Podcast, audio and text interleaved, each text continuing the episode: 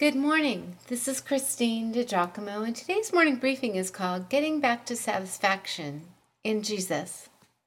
Occasionally, a note comes from a brother or sister that rips at my heart and drives me to my knees. And again, it also makes me realize it just may represent the voice of many others. Following the briefing, only one thing satisfies.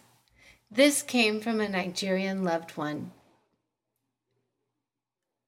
I am confused and distanced away from God.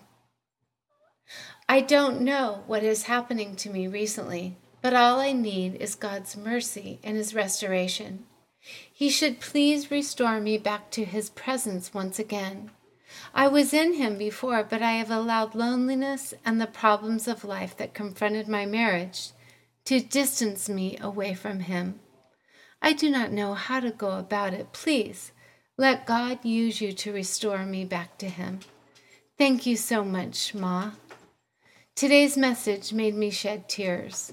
He is the only one who can satisfy. His grace will increase in your life. Amen. More than 7,000 miles lie between my Nigerian friend and me. Yet I am convinced his or her feelings are not isolated. This week I was in my local pharmacy and had just completed my transaction and turned from the window when I saw the woman. Someone I have known for several years. Someone always hurting from life, it seems. She informed me that her divorce was finally final, which to my way of thinking should have been a relief based on how badly her husband had behaved, how badly he had treated her. But she was more broken than ever, admitting that she no longer went to church, no longer even knew where she belonged, especially with God, though she would like to get back there.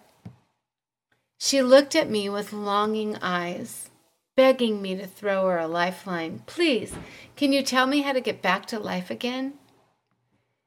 Here's the thing there are times when we get off track to a little degree or to a very large one, but we still know the truth. We still know that only one saves. Only one is the answer. But how to get back to Him? Even back to finding our satisfaction in Him alone, whether or not we had completely walked away. And here's the truth, my friends with Jesus, you can always go home. Oh, my dears, He was aware when you began distancing yourself from Him, even if you were not, and He has been waiting for you to come home. Doubt me? How long has it been since you looked upon the prodigal son, remembering the love of the Father who watched and waited for his child to return home? Have you considered that you and I, we become the prodigal when we compromise? We forget what we knew. We forget what God has done. We let others crowd God out.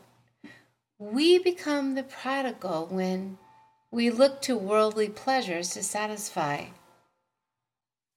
We go elsewhere for love. We place expectations on others to do for us what only God can do. We become the prodigal when we forget where home is or refuse to go there.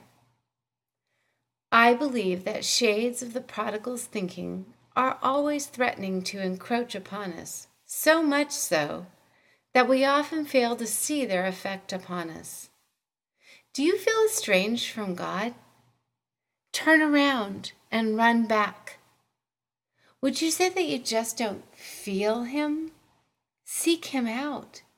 Give Him some quiet in which to meet you in your time. I think that you will find what Henri Nouwen did in Rembrandt's painting. The somewhat stiff hands of the Father rest on the prodigal's shoulders. With the everlasting divine blessing, you are my beloved. On you my favor rests. It seems to me now that those hands have always been stretched out, even when there were not shoulders upon which to rest them. You see, God has been waiting for you to turn around and come back even before you had realized you had moved away. God has never pulled back his arms, never withheld his blessing, never stopped considering his son the beloved one. You and I are loved so much that we are left free to leave home, but the Father is always looking for us with outstretched arms to receive us back and whisper again into our ears, You are my beloved. On you my favor rests.